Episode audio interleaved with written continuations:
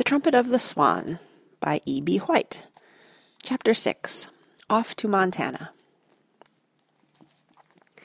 At the end of the summer, the cob gathered his family around him and made an announcement. "Children," he began, "I have news for you. Summer is drawing to a close. Leaves are turning red, pink, and pale yellow. Soon the leaves will fall. The time has come for us to leave this pond. The time has come for us to go." "Go?" cried all the cygnets except Lewis. "Certainly," replied their father. "You children are old enough to learn the facts of life, and the principal fact of our life right now is this: we can't stay in this marvelous location much longer." "Why not?" cried all the cygnets except Lewis. "Because summer is over," said the cob, "and it is the way of swans to leave their nesting site at summer's end and travel south to a milder place where the food supply is good. I know that you are all fond of this pretty pond, this marvellous marsh, these reedy shores and restful retreats. You have found life pleasant and amusing here. You have learned to dive and swim under water. You have enjoyed our daily recreational trips when we formed in line, myself in front and swimming gracefully like a locomotive, and your charming mother bringing up the rear like a caboose. Day long you have listened and learned. You have avoided the odious otter and the cruel coyote. You have listened to the little owl that says, 'Ko, ko, ko, ko.' You have heard the partridge say, 'Quit, quit.' At night you have dropped off to sleep to the sound of frogs, the voices of the night. But these pleasures and pastimes, these adventures, these games and frolics, these beloved sights and sounds must come to an end. All things come to an end. It is time for us to go." "Where will we go?" cried all the cygnets except Lewis. "Where will we go? Co-ho, co-ho! Where will we go? Co-ho, co-ho!" "We will fly south to Montana," replied the cob. "What is Montana?" asked all the cygnets except Lewis. "What is Montana? Banana, banana! What is Montana? Banana, banana!" "Montana," said their father, "is a state of the Union. And there, in a lovely valley surrounded by high mountains, are the Red Rock Lakes, which nature has designed especially for swans.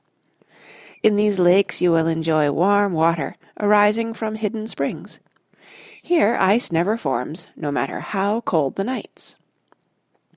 In the Red Rock Lakes you will find other trumpeter swans, as well as the lesser waterfowl, the geese and the ducks.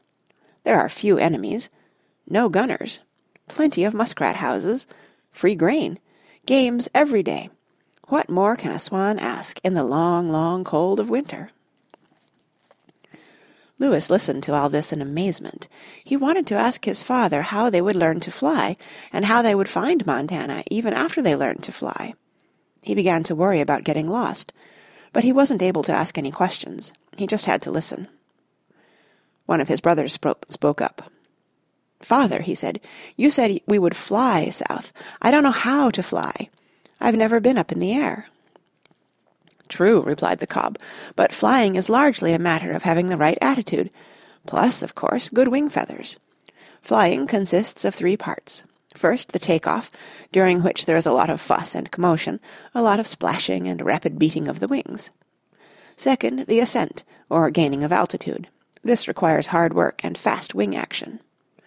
Third, the leveling off, the steady, elevated flight, high in air, wings beating slower now, beating strongly and regularly, carrying us swiftly and surely from zone to zone, as we cry, 'Ko-ho, ko-ho,' with all the earth stretched out far below." "It sounds very nice," said the cygnet, "but I'm not sure I can do it. I might get dizzy way up there if I look down." "Don't look down," said his father. "Look straight ahead. And don't lose your nerve. Besides, swans do not get dizzy. They feel wonderful in the air. They feel exalted." "What does exalted mean?" asked the cygnet. "It means you will feel strong, glad, firm, high, proud, successful, satisfied, powerful, and elevated, as though you had conquered life and had a high purpose." Lewis listened to all this with great attention. The idea of flying frightened him. "I won't be able to say 'Ko-ho,'" he thought. "I wonder whether a swan can fly if he has no voice and can't say 'Ko-ho.'" think," said the cob, "the best plan is for me to demonstrate flying to you. I will make a short exhibition flight while you watch. Observe everything I do. Watch me pump my neck up and down before the take-off. Watch me test the wind by turning my head this way and that.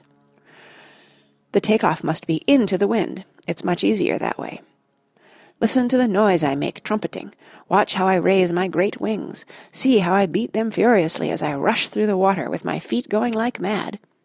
This frenzy will last for a couple of hundred feet, at which point I will suddenly be airborne, my wings still chopping the air with terrific force, but my feet no longer touching the water. Then watch what I do. Watch how I stretch my long, white, elegant neck out ahead of me until it has reached its full length. Watch how I retract my feet and allow them to stream out behind, full length, until they extend beyond my tail. Hear my cries as I gain the upper air and start trumpeting.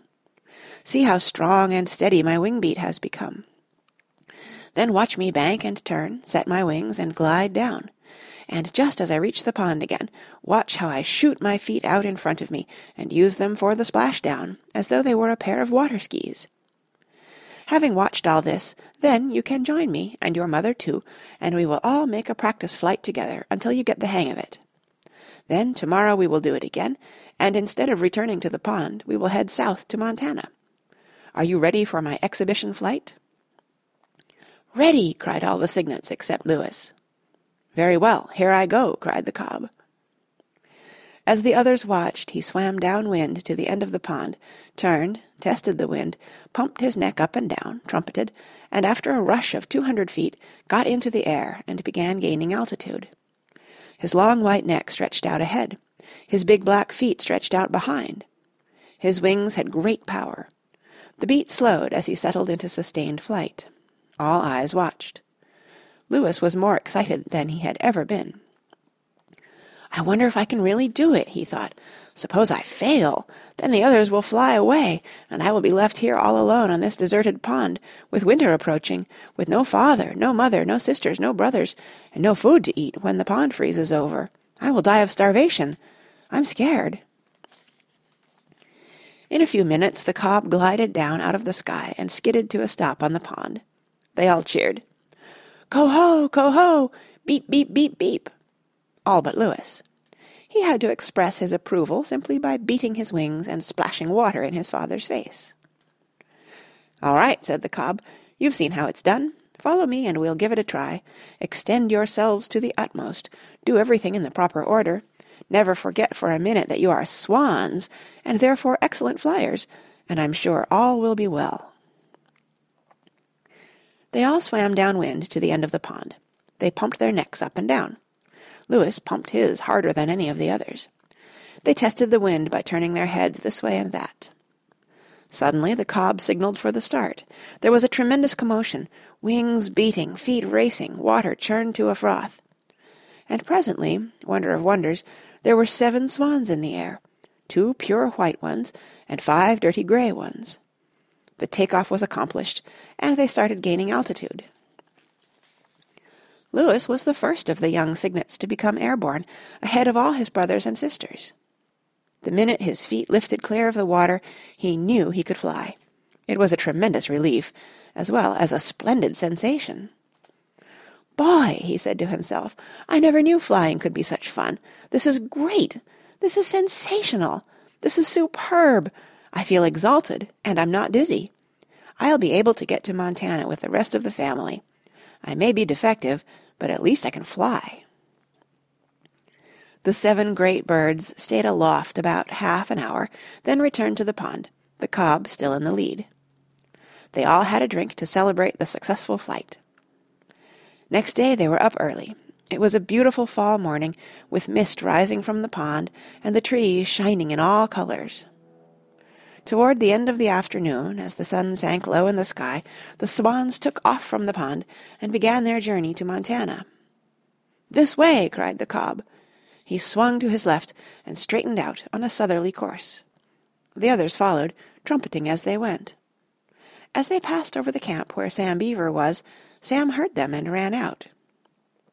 He stood watching as they grew smaller and smaller in the distance, and finally disappeared. "What was it?" asked his father, when Sam returned indoors. "Swans," replied Sam. "They're headed south."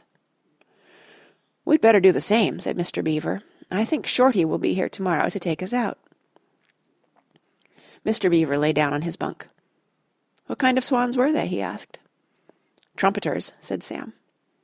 "That's funny," said Mr. Beaver. "I thought trumpeter swans had quit migrating. I thought they spent the whole year on the Red Rock Lakes, where they are protected." "Most of 'em do," replied Sam, "but not all of 'em." It was bedtime. Sam got out his diary. This is what he wrote. "I heard the swans tonight. They are headed south. It must be wonderful to fly at night. I wonder whether I'll ever see one of them again. How does a bird know how to get from where he is to where he wants to be?" That's the end of Chapter 6. And, by the way, that was read for you by me, Kara Schallenberg, on February 29th, Leap Day, in 2012, in San Diego, California.